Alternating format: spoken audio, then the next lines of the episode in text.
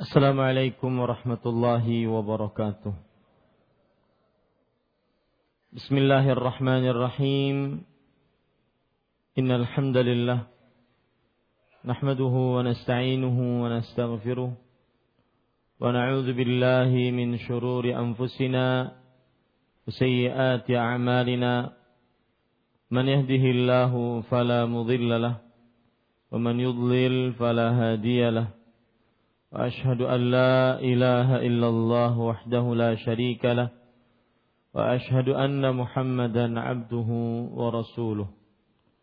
يا أيها الذين آمنوا اتقوا الله حق تقاته ولا تموتن إلا وأنتم مسلمون.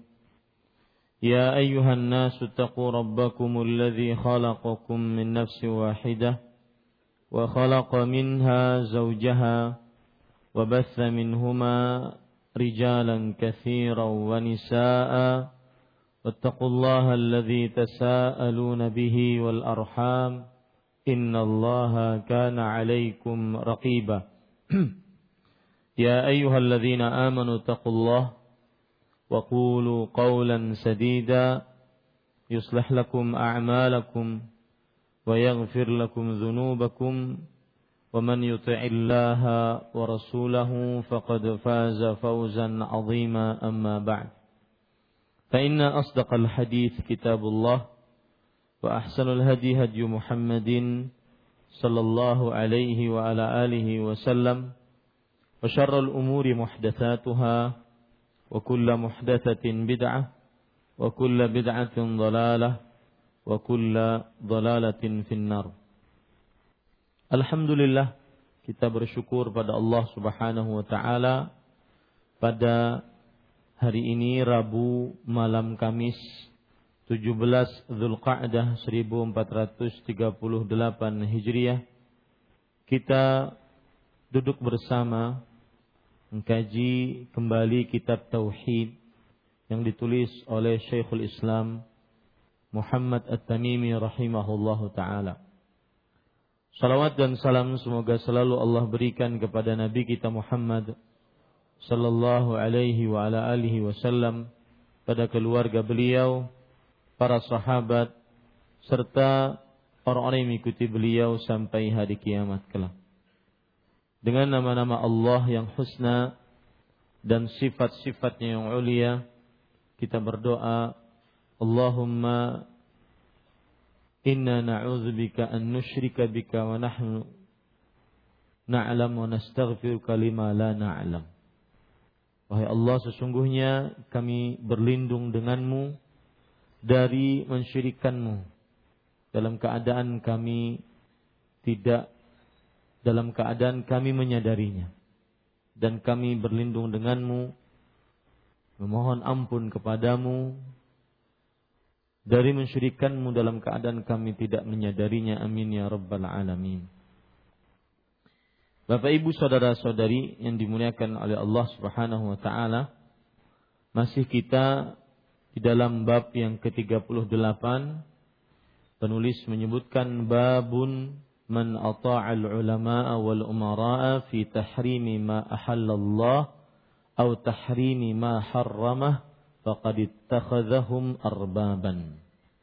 Bab yang ke-38 barang siapa menaati ulama dan umara dalam mengharamkan apa yang dihalalkan Allah atau menghalalkan apa yang diharamkan Allah berarti dia telah mempertuhankan mereka. Dan pada dua pertemuan sebelumnya kita sudah membahas muqaddimah dari bab ini siapa itu ulama, siapa itu umara, apa yang dimaksudkan dengan mengharamkan apa yang Allah halalkan dan apa yang dimaksudkan dengan menghalalkan apa yang Allah haramkan. Kemudian kita juga sudah bahas apa yang dimaksud dan dengan mempertuhankan mereka yaitu menjadikan mereka sebagai Tuhan-Tuhan yang ditaati di dalam perkara yang menyelisihi syariat. Kemudian pertemuan sebelumnya juga kita sudah bahas perkataan Ibnu Abbas radhiyallahu anhuma. Kemudian siapa itu Ibnu Abbas? Apa pelajaran dari Abdullah bin Abbas radhiyallahu anhuma? Itu sudah kita pelajari. Kemudian kita baca perkataan beliau yaitu yang artinya aku khawatir bila kalian ditimpa hujan batu dari langit. Kita juga sudah bahas maksud khawatir. Kemudian juga maksud aku khawatir kalian ditimpa hujan dari langit. Apa maksudnya? Yaitu ancaman dari Abdullah bin Abbas Aku menuturkan Rasulullah Sallallahu Alaihi Wasallam telah bersabda, tetapi kalian malah mengatakan kata Abu Bakar dan Umar. Ini juga sudah kita bahas, yaitu menandingi sabda Rasul Sallallahu Alaihi Wasallam dan diharamkan.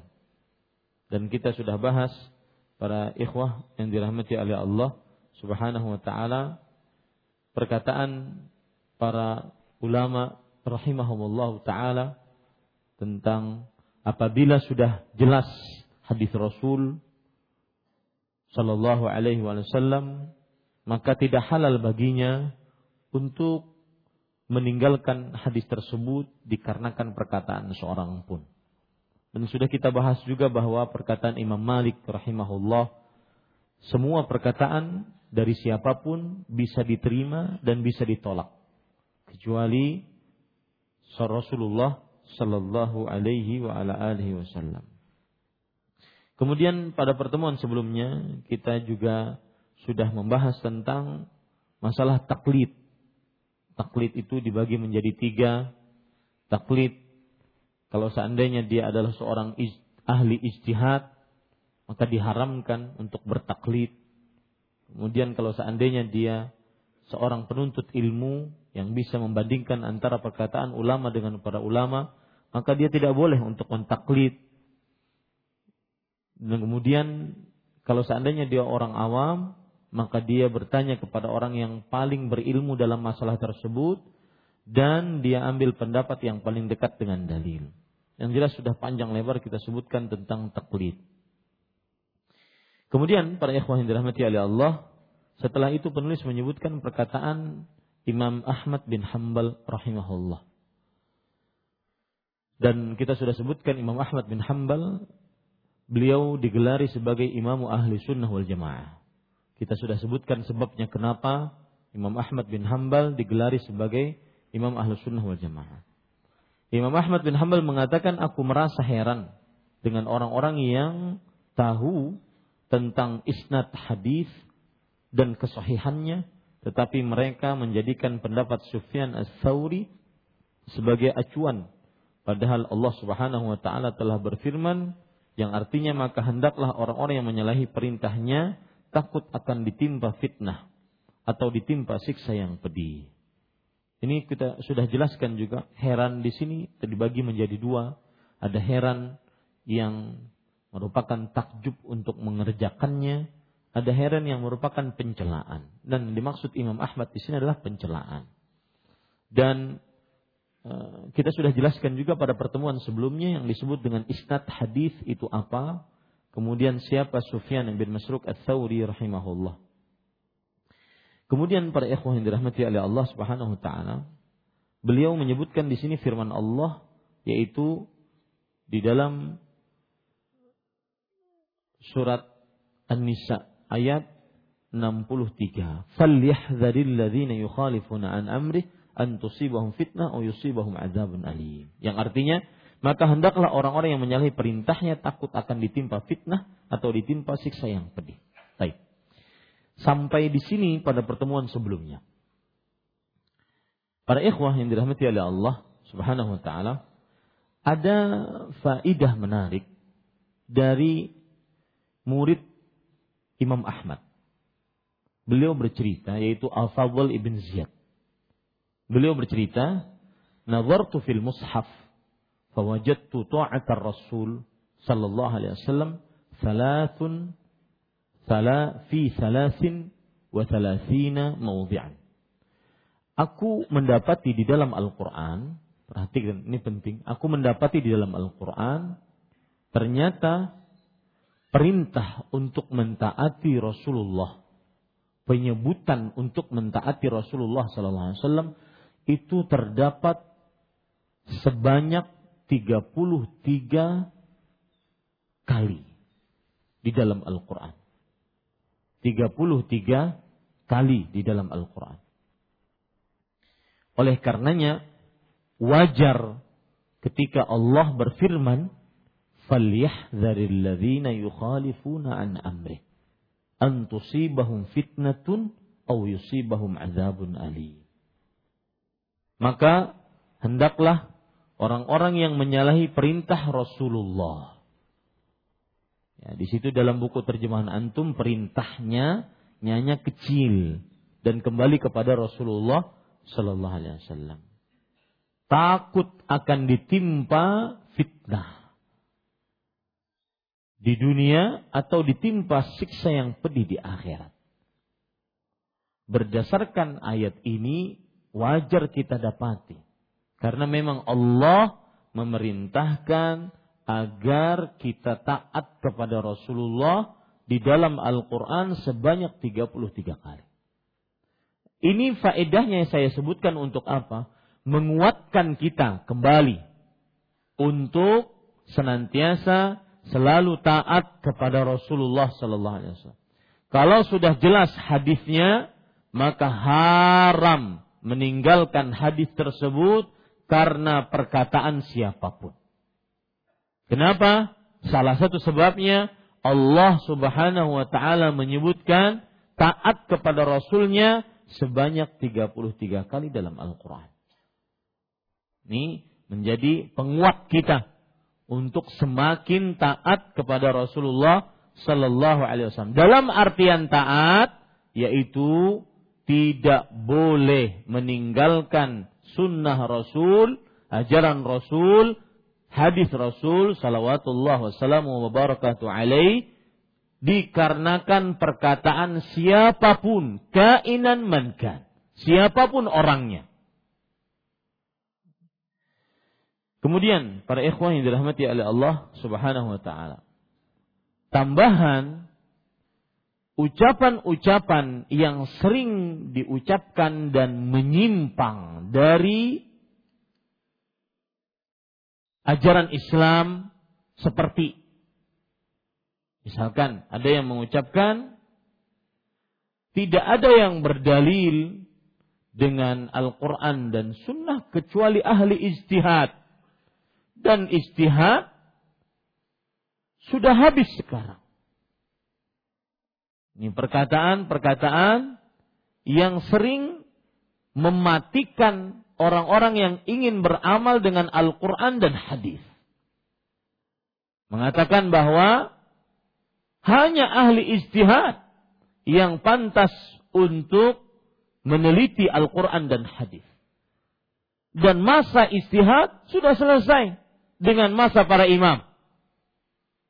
Maka akhirnya berdasarkan perkataan ini kita disuruh untuk taklid buta. Dan sudah saya jelaskan pada pertemuan sebelumnya. Apa itu taklid buta? Makanya yang tidak hadir pertemuan kemarin dan pertemuan-pertemuan sebelumnya rugi. Dalam artian bukan karena saya menyampaikan, tetapi kehilangan kehilangan hal-hal yang penting. Dia harus muroja. Dia harus menye, me, menyetel kembali kajian-kajian sebelum ini. Saya sudah sebutkan. Orang yang seperti ini perkataannya nanti akan masuk ke dalam taklid buta. Sudah yang penting Ustadz saya mengatakan seperti ini, saya ikut. Karena di zaman sekarang tidak ada lagi istihad. Di zaman sekarang tidak perlu lagi melihat dalil dari Al-Quran dan hadis. Ini pendapat keliru atau salah? Ini pendapat salah atau benar? Hah? Salah. Disebabkan kenapa? Karena konsekuensi dari pendapat ini berarti kita tidak berdalil dari Al-Quran dan hadis. Kita hanya ikut taklid buta tanpa melihat kepada siapa tanpa melihat dalil apa yang dibawa dalil oleh seorang alim tersebut. Kemudian perkataan yang lain lagi yang sering sekali disebutkan dan ini tujuannya adalah untuk meninggalkan atau untuk mewariskan kepada kaum muslimin agar meninggalkan Al-Quran dan hadis yaitu yang saya ikuti itu lebih pintar daripada kamu. Hah? Yang saya ikuti itu lebih pintar daripada kamu. Imam, ustadz, kiai, guru yang saya ikuti itu lebih pintar daripada kamu. Maka sudahlah jangan berbicara dalil, jangan berbicara hadis.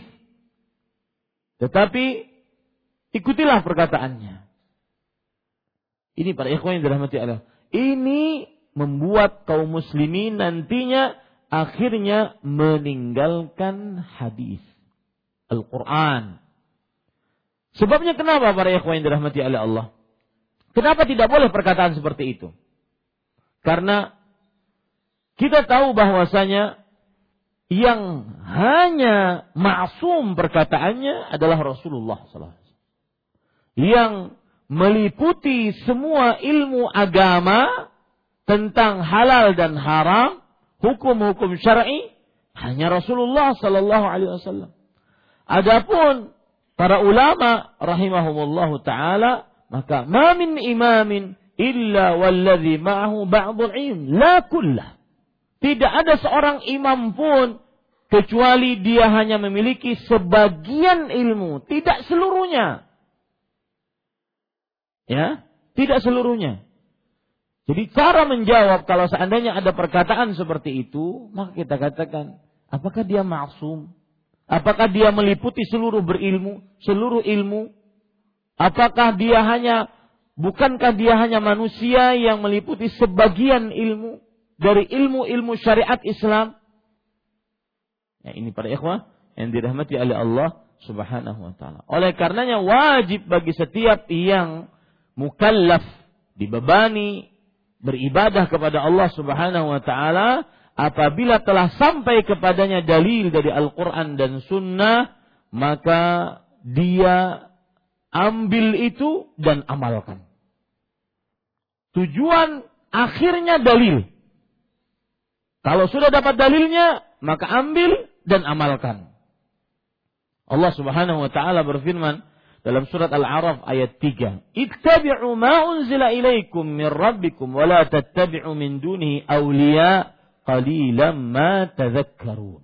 Ikutilah apa yang diturunkan kepada kalian dari Rabb kalian dan janganlah mengikuti selainnya dari penolong-penolong. Sedikit sekali kalian yang mengingatnya. Maka ini para ikhwan yang dirahmati oleh Allah Subhanahu wa taala. Kemudian, perkataan selanjutnya yang sering juga digunakan untuk akhirnya mengajak kaum muslimin meninggalkan Al-Quran dan hadis adalah bahwa kita mengikuti imam. Kita mengikuti mazhab Imam Syafi'i. Kita mengikuti mazhab Imam Abu Hanifah.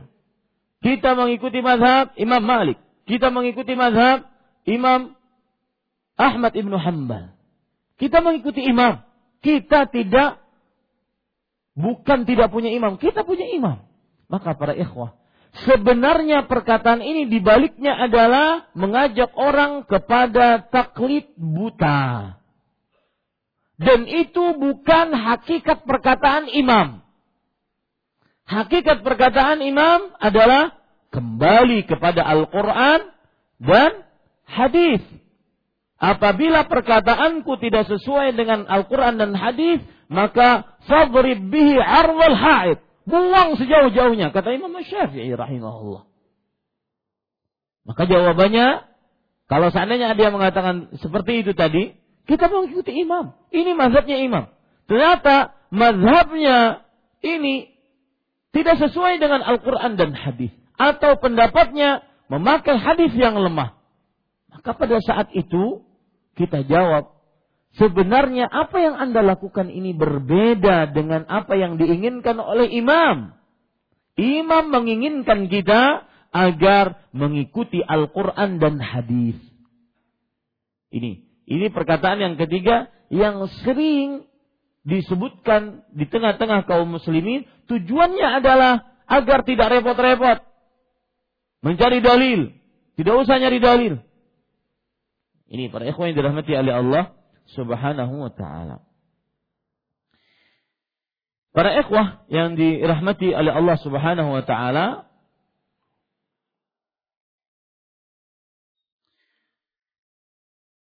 Kemudian, perhatikan perkataan yang keempat.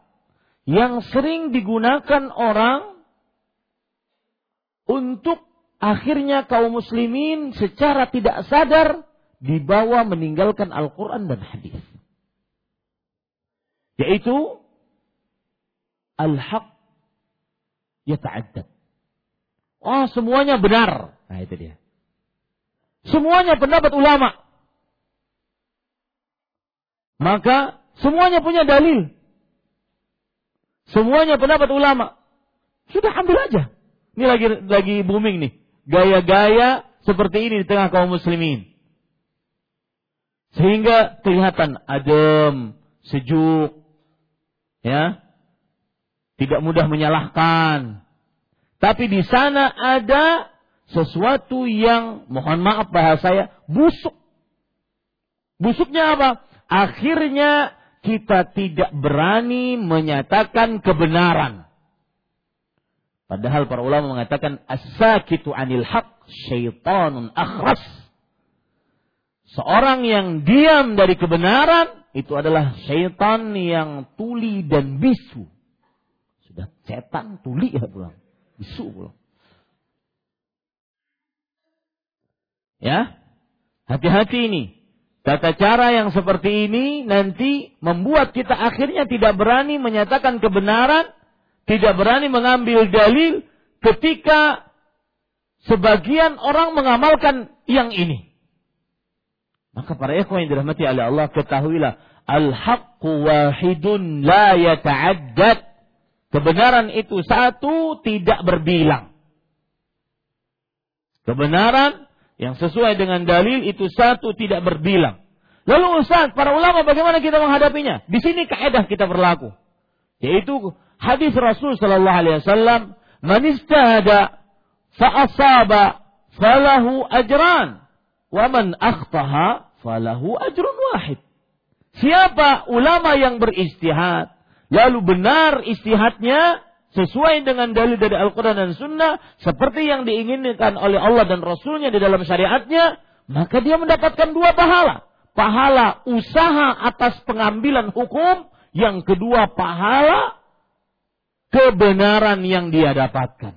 Siapa yang salah, maka kita katakan Jazakallahu khairan. Tetapi Anda salah. Anda keliru. Pendapatnya lemah. Ya. Tetapi walaupun begitu siapa yang salah akan mendapatkan satu kebaikan. Itu sikap kita kepada ulama kalau seandainya mereka beristihad kemudian keliru istihadnya. Bukan berarti kita merendahkan para ulama tersebut. Karena ada yang mengatakan nantinya kebenaran itu kebenaran itu banyak. Semuanya kan ulama. Masa ulama salah? Semuanya kan punya dalil. Maka kita jawab, wahai saudaraku, kebenaran hanya satu. Agama Islam hanya satu. Yang nabinya hanya satu. Nabi Muhammad sallallahu alaihi wasallam membawa Islam yang penyempurna dari seluruh Islam yang dibawa oleh para rasul. Syariatnya ya itu saja, tidak boleh bersyariat selain syariat Rasul sallallahu alaihi wasallam. Berarti al-haq wahid la yata'addad. Kebenaran itu satu tidak berbilang. Tidak berbilang. Lalu bagaimana ulama-ulama tersebut? Apakah salah? Maka kita katakan yang tidak sesuai dengan Al-Quran dan Sunnah berarti menyimpang dari Al-Quran dan Sunnah. Dan mereka tetap mendapatkan satu pahala atas istihad mereka. Dengan segala kehormatan kita yang kita hormati tentang keilmuan mereka. Begitu cara bersikapnya. Bukan berarti kita sekarang sedang lebih pintar dibandingkan Imam Syafi'i, dibandingkan Imam Abu Hanifah, Imam Malik, Imam Ahmad Ibn Hanbal, tidak. Ini para ikhwan yang dirahmati oleh Allah Subhanahu wa taala. Para ikhwan yang dirahmati oleh Allah Subhanahu wa taala. Baik. Sekarang kita bahas itu tadi tambahan-tambahan yang sudah kita baca dari sampai perkataan hati-hati kata Imam Ahmad. Orang-orang yang mengetahui sahihnya hadis kemudian pergi kepada pendapat ulama Sufyan bin Masruk ibn Sa'id al-Thawri rahimahullah. Maka mereka akan tertimpa ayat ini surah An-Nisa ayat 63. Yang di, di akhir ayatnya terdapat ancaman antusibahum fitnah au yusibahum azabun alim. Sekarang kita ingin apa yang dimaksud dengan antusibahum fitnah. Perhatikan penulis rahimahullahu taala mengatakan Atadri mal fitnah? Tahukah kamu apakah fitnah di sini? Maka al-fitnah itu asyirik. Yaitu syirik. La'allahu idza radda ba'dha qawlihi an yaqa'a fi qalbihi syai'un min az-zayg fayahlik. Bisa jadi apabila dia menolak sabda beliau, hadis Rasul, ajaran Rasulullah sallallahu alaihi wasallam, akan terjadi dalam hatinya suatu kesesatan sehingga celakalah dia. Para ikhwan yang dirahmati oleh Allah Subhanahu wa taala, kita ingin tahu dulu apa yang dimaksud di sini. Lihat arti hayat arti hayatnya takut akan ditimpa fitnah atau ditimpa siksa yang pedih. Berarti di situ ada dua.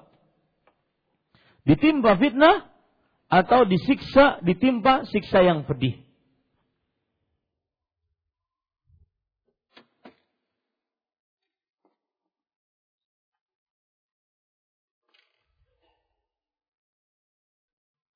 ditimpa fitnah. Yang pertama adalah fitnah. Kemudian yang kedua adalah au yusibahum azabun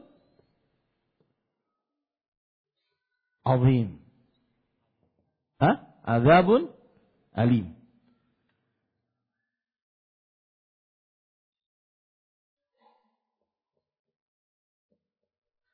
Para ikhwah yang dirahmati oleh Allah Subhanahu wa taala, orang yang menyelisih Rasulullah sallallahu alaihi wasallam dia akan mendapatkan ini. Yang pertama fitnah, yang kedua adalah azabun alim. Fitnah diartikan oleh sebagian ulama al-kufur.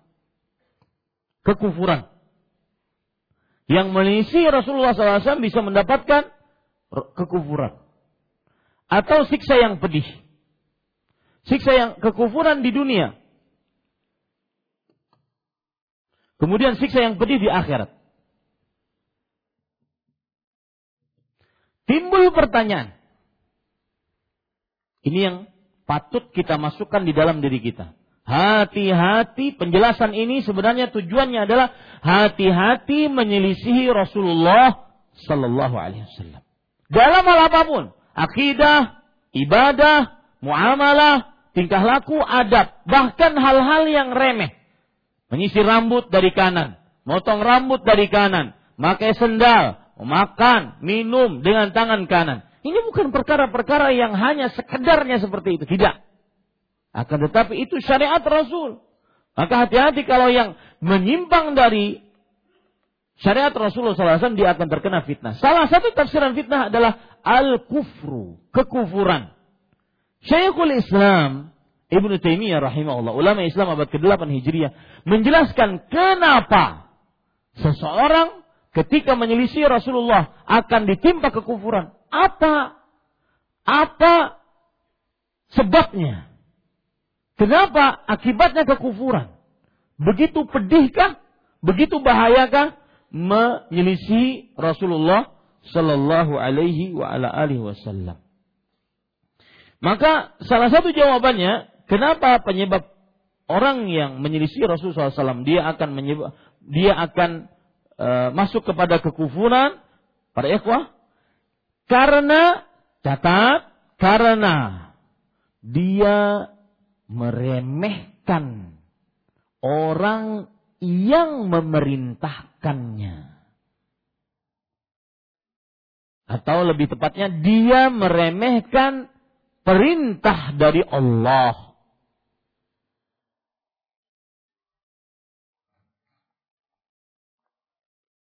Dia meremehkan perintah dari Allah. Seperti iblis. Yang memerintahkan taat kepada Rasul siapa? Hah? Yang memerintahkan taat kepada Rasul siapa? Allah. Maka ketika ada orang yang menyimpang, bisa jadi dia nanti bisa menjadi orang yang kafir. Gara-gara meremehkan perintah siapa? Allah. Seperti iblis.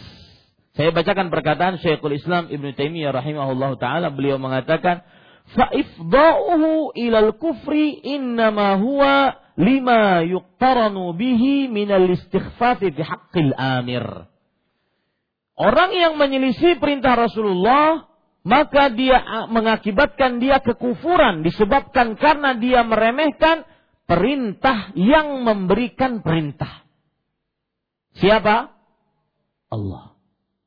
Kama fu'ila iblis la'anahu Allahu fa'ala iblis la'anahu Allahu taala. Sebagaimana yang terjadi pada iblis Ketika Allah memerintahkan sujud kepada Adam, iblis enggan. Padahal cuma su, eh, bukan cuma, padahal sujud bukan perkara penghalalan, pengharaman bukan. Tetapi karena di dalam perintah, di dalam penyimpangan iblis tersebut terdapat peremehan terhadap perintah Allah yang diremehkan bukan sembarangan zat Allah tabaraka wa taala. Di situlah penyebab kenapa kekal kekafiran. Mudah-mudahan bisa dipahami ya maksud ini. Ini semua penjelasan untuk menekankan, memasukkan dalam sanubari kita agar jangan bermudah-mudah meninggalkan perintah Rasul. Meremehkan syariat Rasulullah sallallahu alaihi wasallam. Lihat, ada perkataan menarik yang dikatakan oleh Ibnu Jarir At-Tabari. Imamul Mufassirin, ulama Islam abad ke-4 Hijriah, meninggal pada tahun 310 Hijriah. Beliau mengatakan, yutba'u ala qalbihi fala yu'man an yudhiral kufra bilisanih fatudrabu unuquh. Gara-gara dia menyelisih perintah Rasul, maka akhirnya hatinya tertutup. Gara-gara hatinya tertutup, maka tidak aman lisannya untuk mengungkapkan kekufuran yang dengannya dipenggal lehernya. Ini semua sekali lagi penjelasan agar tidak mudah-mudah apa para ikhwah? Menyelisihi perintah Rasul. Dan itu amalkan dalam kehidupan kita sehari-hari. Amalkan di luar masjid ini. Tata cara makan, minum, berdiri, tidur, bergaul dengan istri, mendidik anak, amalkan itu. Walau dalam perkara-perkara adab, akhlak. Ya, Walaupun kadang-kadang kita mendapatkan celaan, cacian, makian, maka pada saat itu harus sabar. Dalam hadis Rasulullah SAW bersabda riwayat Imam Tirmidzi, "Ya'ti 'alan nas zamanun as-sabiru 'ala dinih kal qabidhi 'alal jamr." Akan datang kepada manusia suatu masa orang yang sabar dengan agamanya dia seperti memegang batu api, harus kuat, tahan banting. Tidak boleh dia mental kerupuk. Di, diuji sedikit langsung balik lagi kepada kemaksiatan. Enggak ya. Allahu alam. Silakan azan. Ya. Sebelum azan Isya beberapa saat tadi kita sudah jelaskan bahwa bahayanya orang yang menyelisih perintah Rasul. Dia harus takut karena akan tertimpa fitnah. Dan arti fitnah sudah kita jelaskan salah satunya adalah kekufuran. Dan sudah kita jelaskan kenapa orang yang menyelisih perintah Rasul akan berlaku pada kekufuran. Atau dia nilainya nanti kafir. Kenapa? Karena dia meremehkan perintah Allah sebagaimana yang terjadi kepada iblis. Baik. Di sini dalam kitab kita antum lihat di halaman 132 di paragraf terakhir, tahukah kamu apa pengertian fitnah di sini? Orang yang menyelisih perintah Rasul akan terkena fitnah. Maka yaitu syirik kata beliau. Nah, timbul pertanyaan.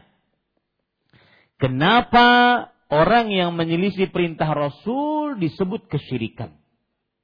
Ini sebenarnya inti bab kita. Ya, ini sebenarnya inti bab kita. Jadi ada yang kedua yaitu arti fitnah apa? Syirik. Sebelumnya Ustaz, apa bedanya kafir dengan kesyirikan? Maka kekafiran itu lebih umum dibandingkan kesyirikan. Setiap kesyirikan adalah kekafiran. Tetapi tidak setiap kekafiran kesyirikan ngaku nabi. Hah. Apa hukumnya? Kafir. Tapi musyrik tidak dia? Tidak. Ya, dipaham. Nah, sekarang yang menyelisih perintah Rasul tadi dia mendapatkan fitnah. Salah satu makna fitnah adalah kekufuran. Dia akan berlaku atau mengucapkan kepada kekufuran karena hatinya tertutup sebagaimana penjelasan Imam Ibnu Jarir At-Tabari. Hatinya tertutup. Maka akhirnya dia mengucapkan kekufuran. Dan sudah kita jelaskan kenapa dia mengucapkan kekufuran karena dia meremehkan perintah Allah. Sebagaimana iblis. Nah, di sini ada penjelasan dari penulis kitab kita bahwa fitnah artinya adalah kesyirikan. Siapa yang menyelisih perintah Rasul dia akan kesyirikan. Ini sebenarnya inti bab kita.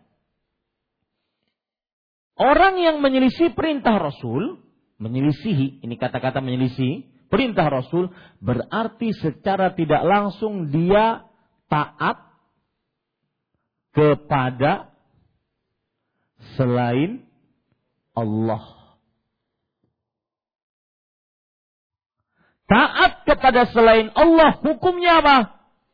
Syirik. Ya, hati-hati yang menyelisih perintah Rasul. Jangan-jangan dia padahal sudah ada ayatnya hadisnya tetap dia langgar. Tetap dia langgar. Maka berarti dia taat kepada selain Allah. Dan ketaatan kepada selain Allah disebut apa? Syirik. Makanya bab ini terkenal dengan kata asyirku fitta'ah. Bab ini sebenarnya adalah syirik di dalam ketaatan. Yang aturan ketaatan hanya kepada siapa? Allah. Maka dia berikan kepada selain Allah. Maka akhirnya mengakibatkan apa? Syirikan. Dan syirik pengertiannya sering saya ulang. Yaitu menyamakan selain Allah dengan Allah dalam perkara yang khusus milik Allah. Menyamakan selain Allah di sini ulama. Di sini mungkin ustadznya, gurunya, kiainya. Menyamakan selain Allah dengan Allah dalam perkara yang khusus milik Allah. Khusus milik Allah adalah apa? Keta, ketaatan. Tapi dia berikan kepada selain Allah, maka akhirnya hukumnya apa? Syirik. Paham sekarang? Kenapa disebut kesyirikan? Catat, yang menyelisih perintah Rasulullah, dia akan ditimpa fitnah dan salah satu makna fitnah adalah kesyirikan. Kenapa kesyirikan? Karena berarti dia mentaati selain Allah.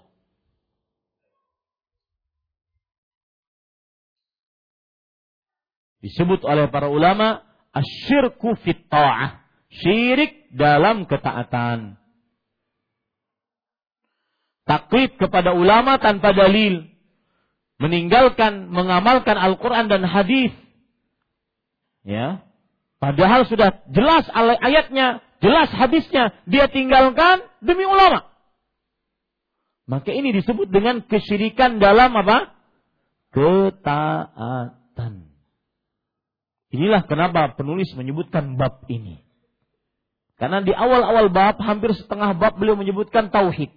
Di akhir-akhir bab beliau menyebutkan jenis-jenis kesyirikan. Nah, ini termasuk di dalam syirik asyirku fit Kesyirikan di dalam ketaatan kepada selain Allah Subhanahu wa taala. Baik, kita lanjutkan para ikhwah yang dirahmati oleh Allah. Kemudian penulis menyebutkan an Adi bin Hatim radhiyallahu taala anhu أنه سمع النبي صلى الله عليه وعلى آله وسلم يقرأ هذه الآية اتخذوا أحبارهم ورهبانهم أربابا من دون الله. فقلت له إنا لسنا نعبدهم. قال أليس يحرمون ما أحل الله؟ فتحرمونه. ويحلون ما حرم الله؟ فتحلونه. فقلت بلى. قال rawahu Ahmad wa Tirmidzi wa hasana diriwayatkan dari Adi bin Hatim Para ikhwan yang dirahmati oleh Allah Subhanahu wa taala, Adi bin Hatim nama asli beliau adalah Adi bin Hatim bin Abdullah bin Sa'ad. Adi bin Hatim bin Abdullah bin Sa'ad terkenal dengan Adi bin Hatim At-Ta'i. Terkenal dengan Adi bin Hatim At-Ta'i.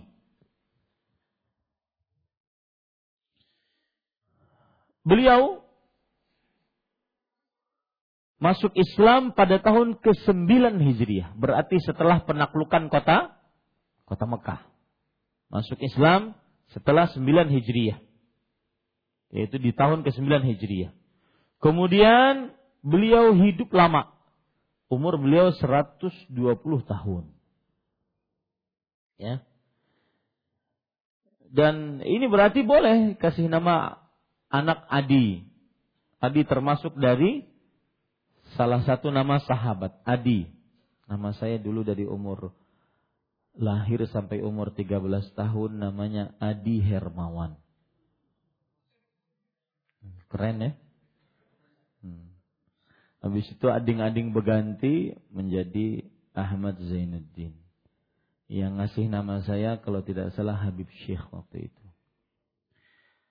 Baik, para ikhwan yang dirahmati oleh Allah Subhanahu wa taala.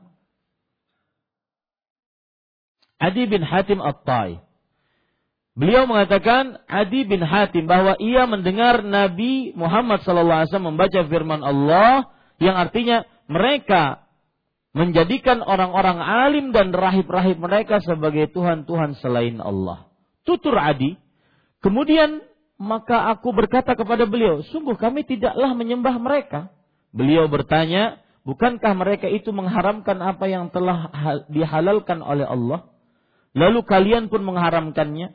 Dan bukankah mereka itu menghalalkan apa yang telah diharamkan Allah? Lalu kalian pun menghalalkannya? Aku menjawab iya. Maka beliau bersabda, itulah bentuk ibadah penyembahan kepada mereka. Hadis riwayat Imam Ahmad, Tirmidzi dan e, beliau menyatakan hasan. Kita baca Adi bin Hatim sudah kita bahas tadi bahwa ia mendengar Nabi Muhammad SAW membaca firman Allah, mereka kata-kata mereka. Catat di sini, mereka di sini para ikhwah yang dirahmati oleh Allah Subhanahu wa taala adalah kaum Nasrani. Mereka kembali kata gantinya ini kepada kaum Nasrani. Kenapa? Karena kalau Anda baca ayat surah At-Taubah ayat 31 secara lengkap, saya bacakan secara lengkap, kita akan paham makna ayatnya. Ittakhadhu ahbarahum wa ruhbanahum arbaban min dunillah wal masih ibn Maryam Wa ma umiru illa liya'budullaha mukhlishina lahuddin. Wa ma umiru illa liya'budu ilahan wahida. La ilaha illahu subhanahu amma yusyrikun. Perhatikan ayatnya. Saya katakan faedah pertama tadi mereka. Mereka kembali kepada siapa? Nasrani. Kenapa kita katakan kaum Nasrani tidak kaum Yahudi?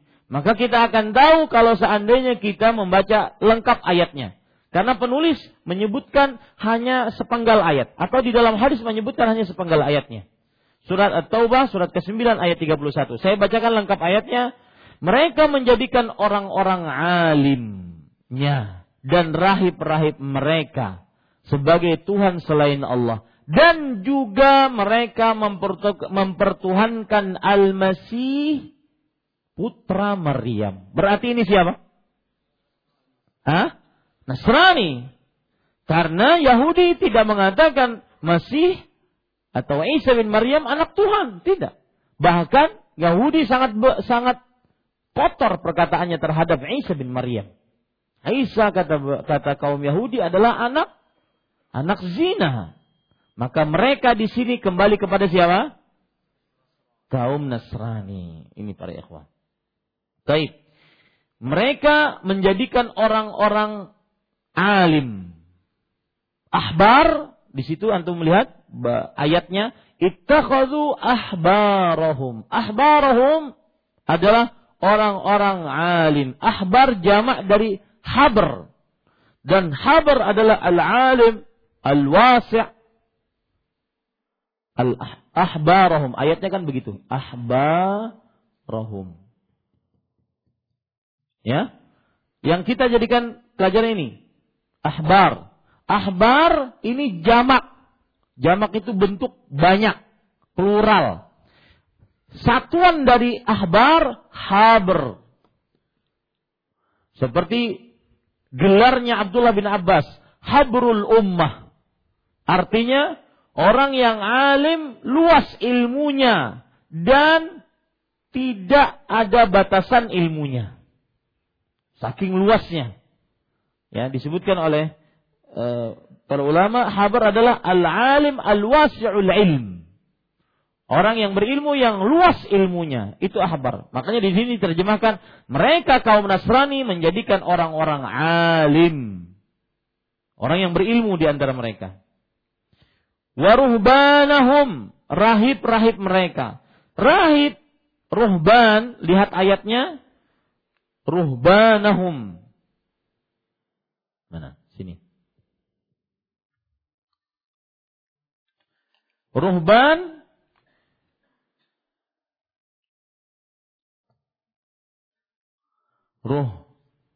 Ruhbanahum. Ini yang kita ambil ininya nih. Ruhban. Ini juga jamak. Banyak. Rahib-rahib. Bentuk tunggalnya rahib. Rahib bahasa Indonesianya. Siapa itu rahib? Al-abid ahli ibadah. Al-abid az-zahid, ahli ibadah, ahli zuhud. Khair. Ahli ibadah, ahli zuhud. Ya. Di sini disebutkan kan rahib-rahib mereka, tidak dijelaskan. Nah, tujuan kita baca kitab untuk menjelaskan. Ya, rahib-rahib di sini ahli ibadah dan ahli zuhud. Kita lanjutkan. Mereka, mereka kembali kepada siapa tadi? Asri. Menjadikan orang-orang alim, rohban, rohban, rahib-rahib mereka. Ahbar-ahbar mereka. Ataupun rahib-rahib mereka, ahbar adalah orang yang berilmu, kemudian rahib orang yang ahli ibadah mereka. Sebagai Tuhan-Tuhan selain Allah. Sebagai Tuhan-Tuhan selain Allah subhanahu wa ta'ala. Adi berkata kepada Nabi Muhammad SAW, sungguh kami tidak menyembah mereka. Adi bin, bin Hatim di sini merasa heran. Wahai Rasulullah, kenapa ayatnya begitu?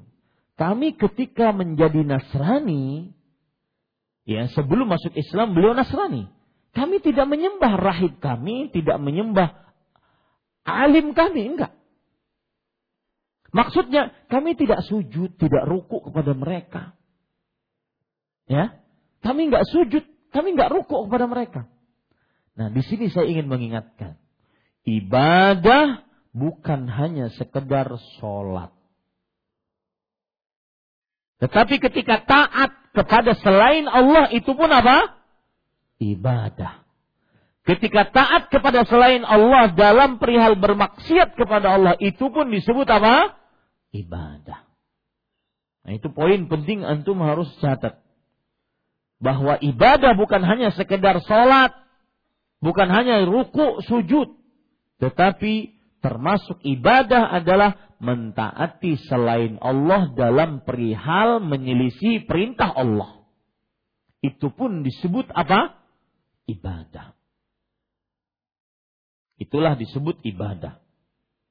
Makanya di sini Ali bin Hatim beliau heran, sungguh kami tidak menyembah mereka wahai Rasulullah.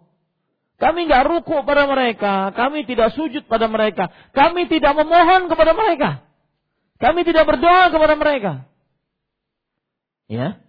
Maka Rasul Shallallahu menjelaskan, bukankah mereka itu mengharamkan apa yang telah Allah halalkan? Lalu kalian pun mengharamkannya.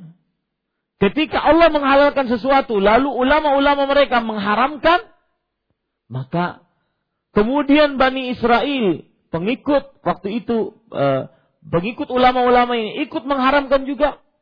Sebaliknya, ketika Allah menghalalkan, kemudian mereka mengharamkan, maka kemudian rakyatnya ataupun umatnya mengikuti ulamanya, menyelisih perintah Allah, maka kata Rasul sallallahu alaihi wasallam, "Fatilka ibadatuhum." Itulah ibadah mereka. Di sini yang disebut dengan tadi istilah tadi apa? Asyirku fit Kesyirikan di dalam ketaatan. Ini para ikhwah yang dirahmati oleh Allah Subhanahu wa taala. Bahkan para ikhwah yang dirahmati oleh Allah di zaman sekarang kalau di zaman dulu, yang ditaati ulama, yang ditaati ahli ibadah, di zaman sekarang yang ditaati orang bodoh, yang dianggap sebagai ulama. Orang gila. Sebagaimana saya, saya sudah, yang sudah saya sebutkan. Semakin gila, semakin dianggap wali. Subhanallah. Itu ditaati. Ya. Ini para ikhwan yang dirahmati oleh Allah Subhanahu wa taala. Lihat perkataan yang juga perlu kita jadikan sebagai acuan perkataan ulama salaf. Ziyad ibn Judair rahimahullah berkata, "Qala li Umar radhiyallahu an, hal ta'rifu ma yahdimul Islam?" Apakah engkau tahu apa yang akan menghancurkan Islam? Maka Ziyad bin Judair mengatakan lah, tidak. Dan ini termasuk ketawaduan seorang murid kepada gurunya. Meskipun mungkin dia tahu, tapi dia tidak mengatakan tidak agar mendapatkan ilmu dari gurunya. Maka qala yahdimuhu yang akan menghancurkan Islam zallatul alim. Terpelesetnya seorang yang berilmu. Wajidalul munafiqi bil kitab. Dan orang munafik yang melawan Al-Quran. Wa a'immatil mudhillin. Dan hukum para imam-imam yang menyesatkan. Ini perkataan disebutkan oleh Imam Ad-Darimi dalam kitabnya As-Sunan. Maka hati-hati para ikhwah, terutama di zaman sekarang, sebagaimana yang saya, saya sebutkan tadi. Kadang mengikuti alim itu kebiasaan kaum Nasrani di zaman dahulu. Mereka taklid kepada alimnya, kepada ahli ibadahnya. Dalam perihal bermaksiat kepada Allah. Menghalalkan apa yang Allah haramkan, mengharamkan apa yang Allah halalkan. Di zaman sekarang parah. Ya. Kadang yang ditaklidi bukan alim. Bahkan bukan ahli ibadah. Bahkan tidak waras ditaklidi.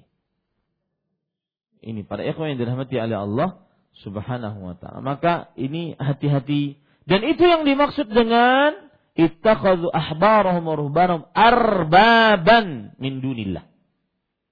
Sekutu selain Allah. Mereka menyembah ulama-ulama mereka.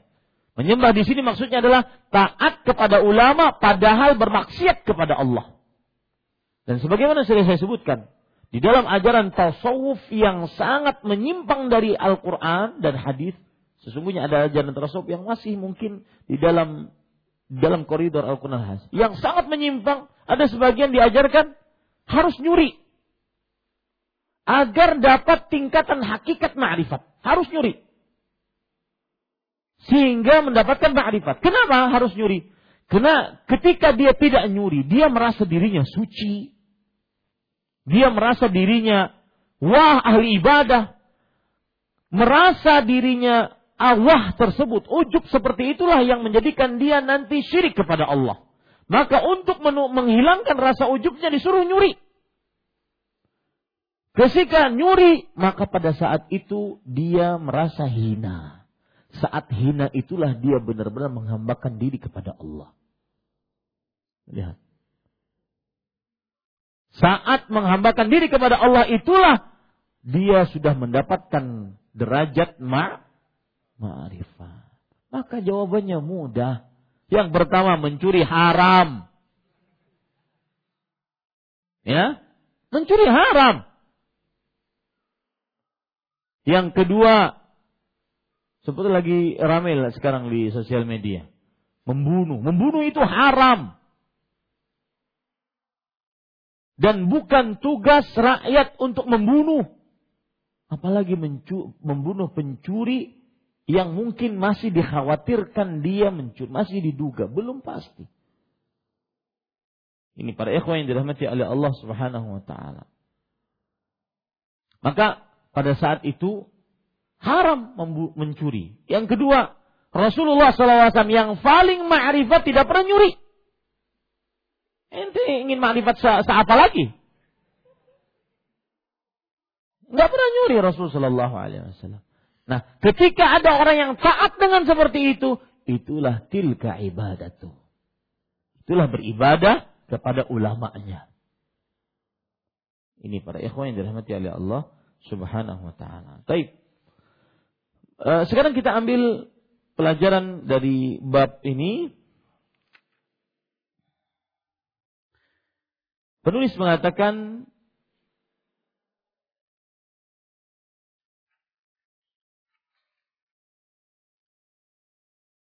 Fihi masail, kandungan bab ini. Al-ula tafsir ayatin nur. Tafsir ayat dalam surat An-Nur. Ya, surat An-Nur yaitu ayat yang mengandung suatu perintah supaya kita jangan sampai menyalahi Alkitab dan As-Sunnah. Yang disebutkan oleh Allah dalam surat An-Nur ayat 63. Falyahdharil ladzina yukhalifuna amri an tusibahum fitnah aw yusibahum adzabun alim. Ini sudah kita bahas panjang lebar ya, sudah kita bahas tafsirannya. Di antara tafsiran yang uh, antum paling ingat dari tafsiran ini apa? Nah, saya ingin interaktif. Yang paling Bapak dan Ibu ingat dari ayat ini apa? Hmm? Fitnah. Apanya fitnahnya? Enggak, maksudnya fitnah kenapa gitu? Kalau menyelisihi Rasul Shallallahu Alaihi Wasallam, maka akan terkena fitnah.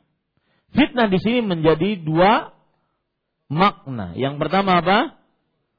Kesy- eh, kekufuran. Yang kedua apa? Kesyirikan. Kekufuran sebabnya sudah antum tahu, kesyirikan sebabnya juga antum tahu. Baik. Itulah tafsirannya. Kemudian tafsir tafsiru ayati bara'ah. Tafsir surat bara'ah. Bara'ah adalah nama lain dari uh, surat At-Taubah. Kenapa disebut bara'ah? Karena di awal ayat Allah menyebutkan bara'atun minallahi wa rasuli. Allah dan Rasulnya berlepas diri dari orang-orang munafik. Maka disebut dengan surat apa? Bara'ah. Dan surat Bara'ah ini nama lainnya juga adalah surat Fadihah. Dan ini penting. Surat Fadihah. Disebutkan oleh Imam Qatadah rahimahullah. Suratul Fadihah summiyati su, summiyat suratul taubah bi suratil fadihah.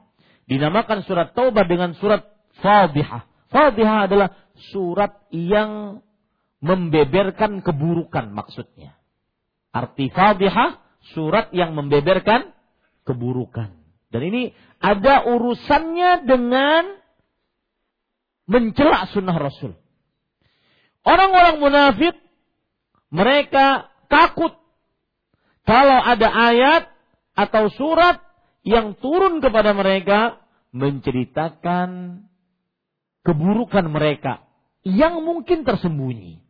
Allah berfirman di dalam surat uh, Bara'ah atau Taubah atau Fadihah ini, "Yahzarul munafiqun an tunazzala alaihim suratun tunabbi'uhum bima fi qulubihim." Qul istahzi'u innallaha mukhrijun ma tahzarun. Artinya, orang-orang munafik takut turun terhadap mereka sebuah surat yang memberitakan, menerangkan apa yang tersembunyi dalam hati mereka. Katakanlah kepada mereka, teruskanlah ejekan-ejekan kalian terhadap Allah dan Rasulnya. Terhadap agama Allah dan Rasulnya. Terhadap syiar-syiar Allah dan Rasulnya. Sesungguhnya Allah akan menyatakan apa yang kamu takuti. Surat Taubah, surat ke-9 ayat 64. Makanya Surat ini disebut dengan surat fadihah. Surat yang membeberkan keburukan orang-orang munafik. Dan salah satu sifat yang sangat dominan, sifat karakteristik orang munafik adalah suka mengolok-olok sunnah Rasul.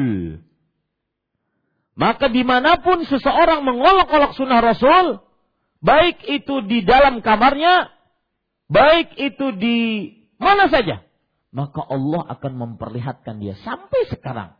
Yang mengolok Al-Quran, mengolok hadis, mengolok Allah, mengolok pasti ada yang melawannya, membelanya.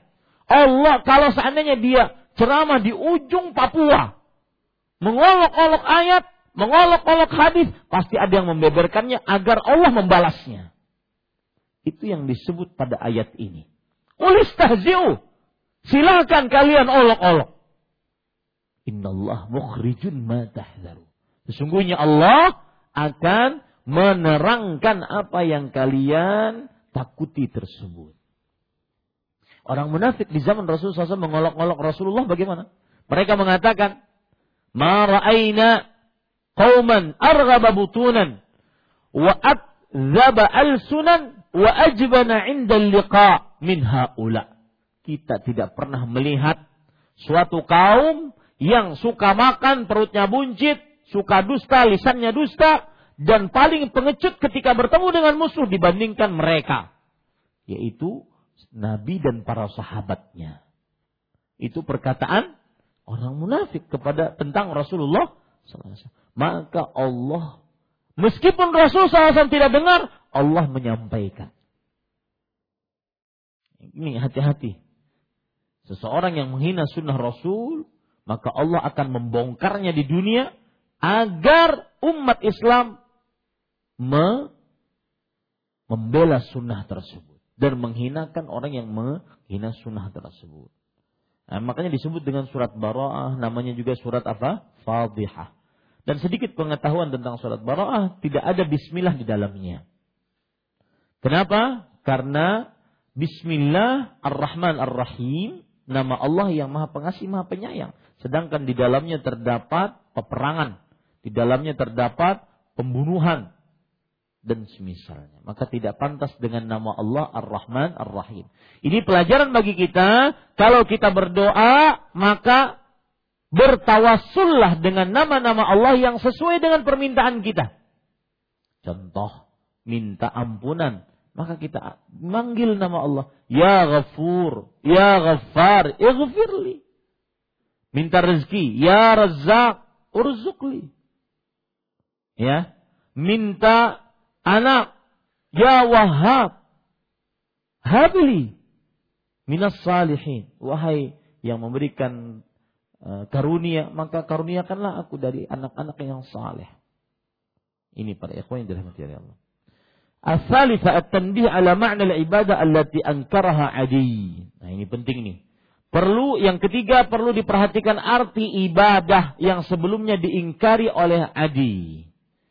Adi bin Hatim At-Tai rahimahullah radhiyallahu an, beliau mengira ibadah itu hanya sekedar apa? Ruku, sujud, doa, ruku, sujud, doa. Enggak. Ternyata termasuk ibadah pun juga apa? Ketaatan. Ini perlu diperhatikan. Maka kalau ada seorang suami memerintahkan istrinya untuk bermaksiat, istrinya taat, berarti ini sudah menjadikan apa? Menjadikan ketaatan kepada selain Allah. Dan ini berbahaya. Ya. Lapas gen cadar itu sudah. Lapas jilbab. Supan kita di kampung. Maka kalau ada yang taat kepada suami dalam hal ini, maka ditakutkan, dikhawatirkan dia dinyatakan beribadah kepada sang suami. Ibadah di sini maksudnya apa? Ketaatan kepada selain Allah. Dan itu tercela. Yang keempat, tamsilu bin Abbas bi Abi Bakr wa Umar wa tamsilu Ahad Ahmad bi Sufyan. Contoh kasus yang dikemukakan Ibnu Abbas dengan menyebutkan Abu Bakar dan Umar dan yang dikemukakan oleh Imam Ahmad bin Hambal dengan menyebut Sufyan. Apa maksudnya? Maksudnya adalah sekaliber Abu Bakar dan Umar radhiyallahu anhuma tidak pantas ditanding dengan Rasulullah, syariat Rasulullah, hadis Rasulullah sallallahu alaihi wasallam. Tidak pantas. Dan sudah kita sebutkan pada pertemuan sebelumnya para ikhwah, Masalah haji tamattu dan haji ifrat itu masalah fikih. Tapi kita tidak membicarakan masalah fikihnya. Kita membicarakan masalah ketaatan kepada Rasulullah lebih diutamakan dibandingkan siapa pun. Sampai manusia yang paling terbaik dari umat ini. Setelah para rasul dan para nabi. Abu Bakar dan Umar. Tidak bisa ditanding perkataannya. Apalagi manusia-manusia biasa. Ya, Apalagi yang mungkin kadang-kadang hanya dianggap sebagai wali. Hanya dianggap. Belum bujuran. Ini para ikhwan yang dirahmati oleh Allah Subhanahu wa taala. Wa tamthilu Ahmad bi Sufyan. Dan perumpamaan Imam Ahmad dengan menyebut Sufyan. Sufyan bin Masruq Ats-Tsauri. Sufyan bin Sa'id bin Masruq Ats-Tsauri. Beliau termasuk ulama besar. Dan sudah saya sebutkan pada pertemuan sebelumnya tentang jangan hasad. Masih ingat? Bahwa Allah memberikan karunia siapa yang dikehendakinya. Ada Imam Syafi'i Muhammad ibnu Idris Syafi'i. Ada pengikutnya. Ada yang berkhidmat dengan beliau ilmunya tersebar di mana-mana, pengikutnya di mana-mana. Imam Syafi'i rahimahullah. Ada Sufyan bin Sa'id bin Masruq al-Thawri rahimahullah, ilmunya luar biasa. Disebutkan oleh para ulama. Tetapi yang berkhidmat kepada beliau sedikit. Tetapi perkataannya ada di buku-buku para ulama. Di buku Imam Ahmad, di buku Imam Syafi'i, di buku Imam Ibnu Abdul Bar, di buku-buku para ulama. Maka pengikut, murid itu murni mutlak pemberian Allah. Tidak boleh kita iri. Ya. Begitu pula dalam kehidupan kita sehari-hari. Seseorang diluaskan rezekinya, murni itu mutlak pemberian Allah. Tidak ada orang yang daftar ingin miskin, nggak ada sama Allah. Tidak perlu diiri dan saya sering mengatakan rupa dan kekayaan bukan prestasi kemuliaan atau standar prestasi kemuliaan di sisi Allah. Karena kenapa? Karena itu sudah murni mutlak pemberian Allah 50 ribu tahun sebelum penciptaan langit dan bumi. Siapa yang memesan hidungnya mancung ke dalam? Siapa yang mesan dia kaya raya? Gak ada. Maka tidak bisa dijadikan standar prestasi. Yang diluaskan rizkinya sadar. Jangan sombong seperti karun. Ya. Innama utitu ala ilmin indi. Aku mendapati itu karena ilmuku. Lupa menyadarkan diri kepada Allah. Yang tidak diluaskan rizkinya. Maka bersabar. Karena itu adalah ujian. Kekayaan ujian, kemiskinan ujian. Maka para ikhwan yang dirahmati oleh Allah, Sufyan disebutkan oleh Imam Ahmad sebagai penyerat, pe, apa standar. Sufyan saja Ats-Tsauri rahimahullah disebut oleh para ulama imamul muhaddisin. Imamnya para ahli hadis tidak bisa ditanding dengan hadis Rasul. Bagaimana perkataan ulama-ulama selainnya.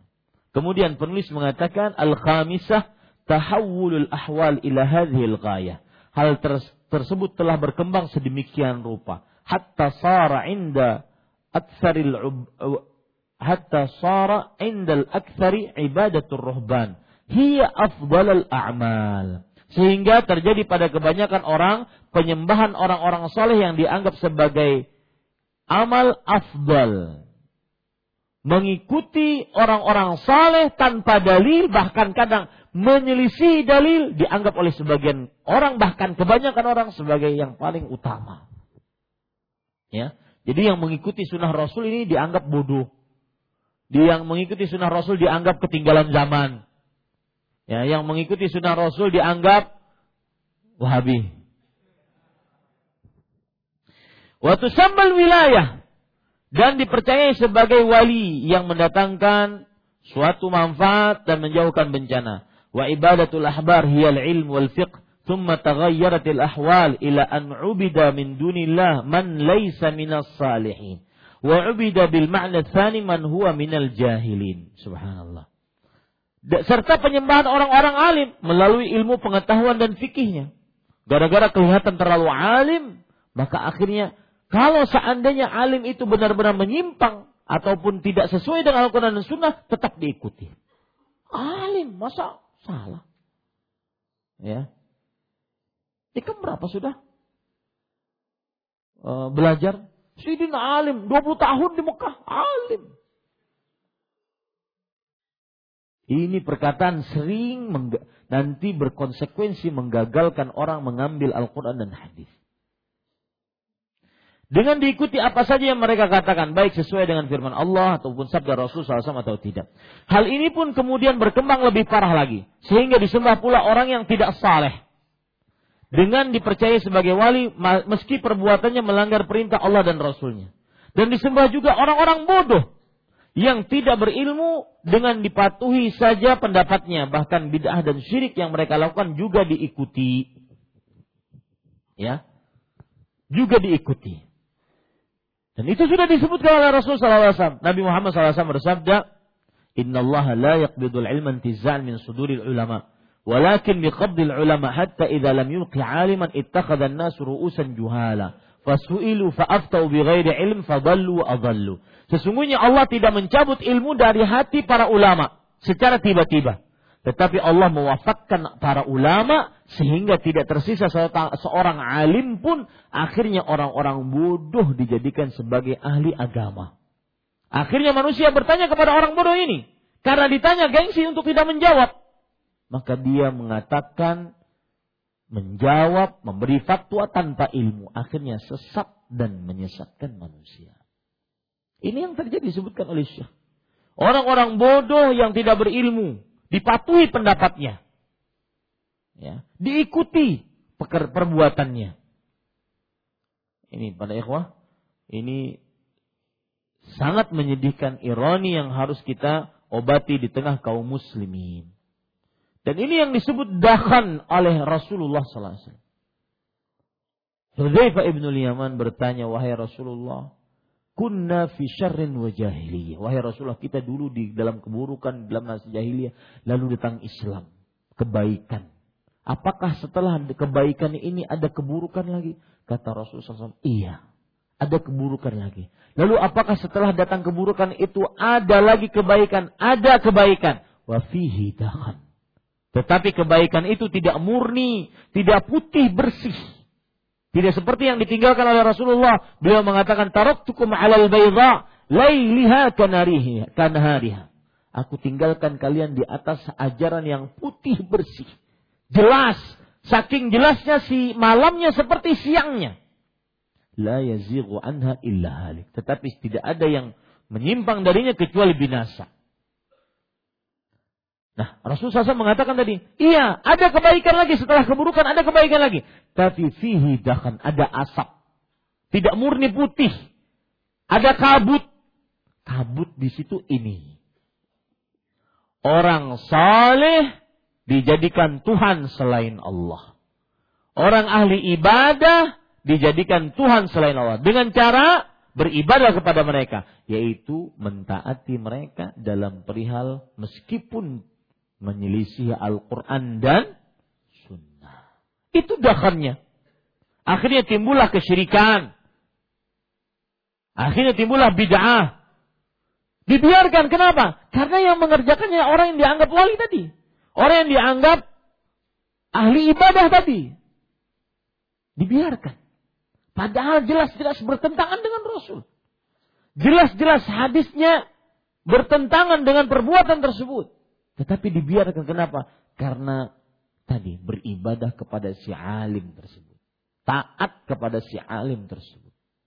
Maka sebenarnya faedah para ikhwah dari bab ini seluruhnya adalah membuat kita semakin kokoh bahwa untuk beribadah tidak ada sandaran hukumnya kecuali Al-Quran dan hadis yang dipahami oleh para salafus saleh. Demikian. Semoga bermanfaat kajian kali ini insyaallah taala pada pertemuan yang akan datang kita bahas bab yang ke-39. Wallahu alam wa sallallahu nabiyana Muhammad walhamdulillahi rabbil alamin.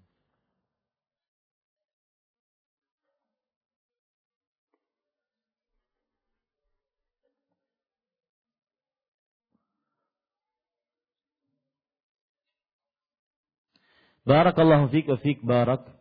Apakah jika tidak semua kafir atau kufur dalam kesyirikan, adakah kufur yang tidak keluar dari Islam? Maka jawabannya bukan begitu cara memahaminya. Uh, tidak semua kekafiran musyrik. Tetapi setiap kesyirikan adalah kafir. Contoh, ada orang yang menghina Al-Quran. Apa hukumnya? Hukum menghina Al-Quran kafir. Tentunya orangnya nanti ada iqamatul hujjah wa difaul mawani. Kita menghukumi perbuatannya. Hukum menghina Al-Quran adalah kafir. Hukum menghina Allah apa? Kafir. Hukum menghalalkan apa yang Allah haramkan kafir.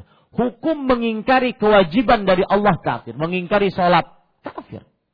Tapi itu semua tidak musyrik. Hukum mendustakan agama kafir tetapi tidak musyrik. Maka uh, adakah kufur yang tidak keluar dari Islam? Ada, yaitu kufur asgar, kekafiran asgar yang tidak mengeluarkan dari Islam. Wallahu alam. Apakah termasuk taat ketika kita mengerjakan perintah umara yang bertentangan dengan syariat tapi dalam hati mengingkarinya?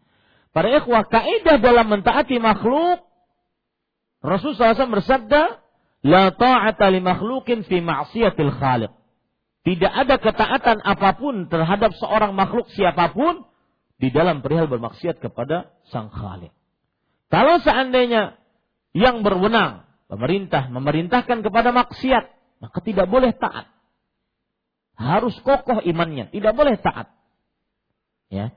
Nah, saya takut yang dimaksud di sini adalah taat kita kepada ya mengerjakan perintah umara, taat di sini mungkin dia mengira bahwa kita masuk ke dalam sistem yang belum berhukum kepada Al-Quran disebut taat kepada pemerintah. Tidak.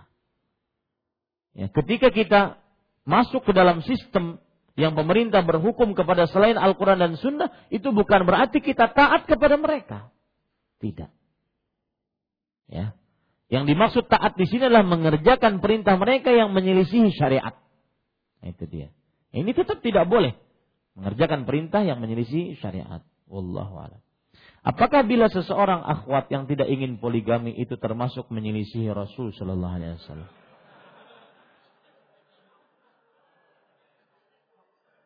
Kenapa ada pertanyaan pamungkas? Maka jawabannya para ikhwah, saya beri solusi.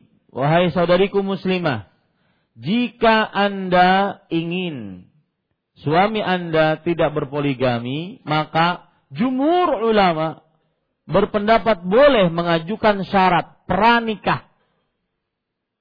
Syarat pranikah. Saya mau menerima lamarannya asalkan tidak dipoligami.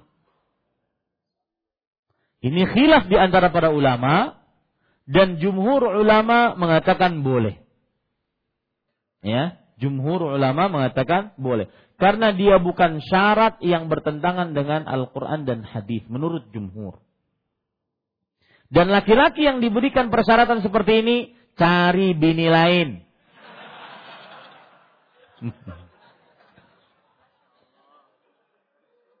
ya. Ini. Sudah cinta satai. Melihat sekali sudah hendak, sudah cinta. Tapi syaratnya itu cari lain, mungkin lebih cinta daripada yang itu. Ya. Maka jawabannya pada ikhwan yang dirahmati oleh Allah, kalau perempuan ya tidak ingin berpoligami atau tidak tidak suka berpoligami, maka dilihat apa yang dimaksud tidak suka. Apakah dia membenci syariat? Kalau membenci, maka ini masuk ke dalam ayat Al-Quran. Zalika bi annahum karihu ma anzalallah fa ahbata amal. Yang demikian itu karena mereka membenci dengan syariat Allah, maka Allah Subhanahu wa taala menghapuskan amalan mereka. Maka saya pesan kepada eh, ibu-ibu saudari-saudari muslimah untuk jangan membenci syariat Allah. Kalau seandainya tidak sanggup, maka bukan berarti membenci, tidak sanggup. Katakan tidak sanggup belum sanggup ulun. Tetapi jangan membenci. Ya, jangan membenci. Wallahu alam. Mohon maaf sedikit mengoreksi tadi jika ulun kada salah dengar ayat kedua pada disebutkan surat An-Nisa. Iya, salah saya tadi. Surat An-Nur ayat 63. Ya. Pertanyaan bagaimana menggabungkan dalil tentang ulama yang salah mencari kebenaran mendapat satu kebaikan. B. Salah satu yang mendapat siksa yang pedih adalah ulama yang menyesatkan. Di satu sisi yang salah mendapatkan kebaikan, namun di sisi, satu sisi ada ancaman, ada ancaman. Begini, uh, ulama yang beristihad dia mendapatkan satu kebaikan pahala as dengan istihadnya. Dan ulama yang beristihad ini dia tidak ingin menyesatkan. Dia beristihad sesuai dengan kemampuannya. Adapun ulama yang disebutkan jika dia mendapat dia jika dia memberikan fatwa yang menyesatkan maka diancam siksa. Ini karena memang dia bukan alim. Dia hanya dianggap sebagai alim yang akhirnya membawa di fatwa tanpa ilmu dan kemudian sesat menyesatkan. Paham ya? Wallahu a'lam. Jika teman kita ada yang mengajak untuk meminta keberkatan atau keberkahan kepada ustadz atau orang alim, dan jika ikut ke majlisnya tersebut, apakah ini termasuk perbuatan kesyirikan? Dan mereka mempercayai bahwa ikut majlisnya mendapatkan keberkahan dari ustadz atau orang alim tersebut. Begini, orang alim mempunyai berkah dari sisi ilmunya, bukan pada zatnya. Ulun minum, Biar kita berabut nih. Kenapa? Karena ini tidak saya manusia biasa yang tidak mempunyai berkah seperti Rasulullah Sallallahu Alaihi Wasallam. Memang khilaf di antara para ulama. Sebagian ulama seperti Imam Nawawi, Imam Hafid Ibnu Hajar mengatakan bahwa orang-orang saleh mempunyai keberkahan. Maka pendapat yang lebih kuat adalah bahwa para sahabat Nabi radhiyallahu anhum tidak bertabarruk dengan atau tidak mencari berkah dengan pada zat seseorang kecuali pada Rasulullah sallallahu alaihi wasallam. Itu saja. Mereka bertabaruk dengan air ludah, air keringat, air bekas wudhu, rambut, pakaian, dan semisalnya dari bekas zat Rasulullah SAW. Dan itu memang pantas untuk Rasulullah SAW. Ada yang mengatakan bahwa orang alim soleh pun mempunyai keberkahan. Dilihat dari sama-sama saleh, maka kita katakan kesolehannya bainas sama'i was sumur. Ya, antara langit dengan sumur. Kenapa? Karena Rasulullah SAW dijamin masuk surga. Pintu surga tidak akan pernah dibuka kecuali beliau yang meminta dibukakan. Kemudian beliau yang memberikan syafaat. Tidak ada yang semisal dengan kesolehan Rasul Shallallahu Alaihi Wasallam. Dan kita ketika mengatakan bahwa tidak bisa bertabaruk dengan zat orang-orang saleh, ini sebenarnya adalah untuk mengagungkan Rasulullah Sallallahu Alaihi Wasallam. Ya, maka para ikhwan yang dirahmati oleh Allah, kalau yang dimaksud keberkahan zat pada orang alim, pada ustadz, pada kiai, pada siapa pun, yang keberkahannya ada pada zatnya, rambutnya, ludahnya, kemudian eh, apa air minumnya, kemudian tasbihnya ataupun cincinnya, tongkatnya, sajadahnya atau apa pun, maka ini belum ada contoh. Bahkan lihat, siapa yang paling paling wali di antara manusia? Abu Bakar As-Siddiq. Ya, Sadatul Aulia, pemimpinnya para wali. Para rasul, para nabi, kemudian Abu Bakar As-Siddiq. Tapi tidak ada seorang pun yang bertabaruk dengan bekas Abu Bakar. Bekas kopi sidin tidak. Ya, belum ada para ikhwan yang dirahmati oleh Allah. Maka ini pendapat yang lebih kuat dibandingkan yang lain tadi. Maka bertabaruk yang benar dengan orang saleh, orang alim adalah dengan ilmunya. Bermajlisnya, iya. Kita mengambil berkahnya maksudnya adalah mengambil berkah ilmunya. Ya, karena dari orang alim tersebut kita dapat ilmu, kita dapat contoh yang benar, kita dapat kita mendengar perkataan-perkataan baik, ayat Al-Qur'an, hadis Rasul itu. Ya, wallahu a'lam. Dan ini perkara sudah saya kupas di dalam beberapa kali kajian tentang tabarruk. Ya, ngalap berkah. Silahkan lihat di YouTube. Apakah fatwa atau pendapat ulama itu mutlak dan selalu benar dan apakah dapat merubah hukum Allah? Ini yang kita bahas dari awal sampai akhir. Ya. Misalkan Allah mewajibkan puasa Ramadan dalam kitabnya bagi yang mampu. Lalu ada bahkan beberapa ulama membolehkan untuk tidak berpuasa bagi yang mampu. Bahkan mengharamkannya. Apakah di sisi Allah hukumnya menjadi berubah? Ataukah tetap saja dan tidak berubah? Hukum Allah tidak berubah. Puasa Ramadan diwajibkan bagi setiap muslim balik berakal, mampu mukim. Selain wanita yang haid dan nifas. Itu tujuh syarat puasa Ramadan. Selain ini maka diwa, siapa yang mendapati syarat ini dalam dirinya maka dia wajib untuk berpuasa. Ya. Tidak boleh eh, mengikuti perkataan seorang alim yang mengatakan kalau seandainya dia meskipun terkumpul tujuh syarat ini dia tidak boleh puasa. Bahkan haram puasa. Ini nasib masuk ke dalam perkataan Rasulullah SAW tadi. Fatil tuh itulah beribadah kepada orang alim tersebut.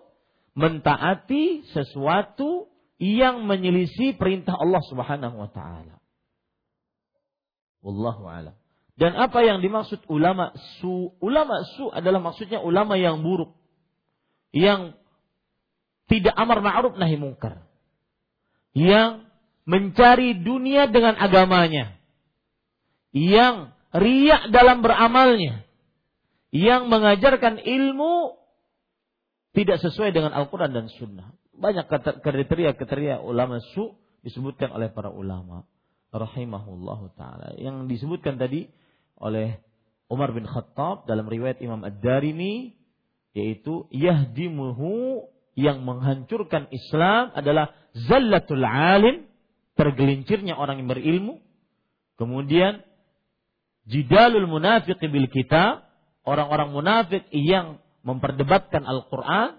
Dan yang ketiga a'immatul mudhillin. Imam-imam yang menyesatkan manusia. Maka hati-hati para ikhwah. Maka pegang terus. Yakini perkataan Imam Malik rahimahullah. Kullun yuqadu min qawlihi wa yurad illa sahibul qabr. Semua orang, setiap manusia, ucapannya bisa ditolak, bisa diterima. Kecuali yang dikubur di kuburan tersebut, yaitu Rasulullah Sallallahu Alaihi Wasallam. Nah, yang ngalih lagi menghadapi untuk berpegang teguh dengan perkataan Imam Malik ini adalah menghadapi sebuah keyakinan bahwa Rasulullah menitis dalam diriku. Nah, ini ngalih nih menghadapinya nih. Ya. Aku pang Rasulnya sudah. Nah ini para ikhwan. Ini keliru besar. Ya.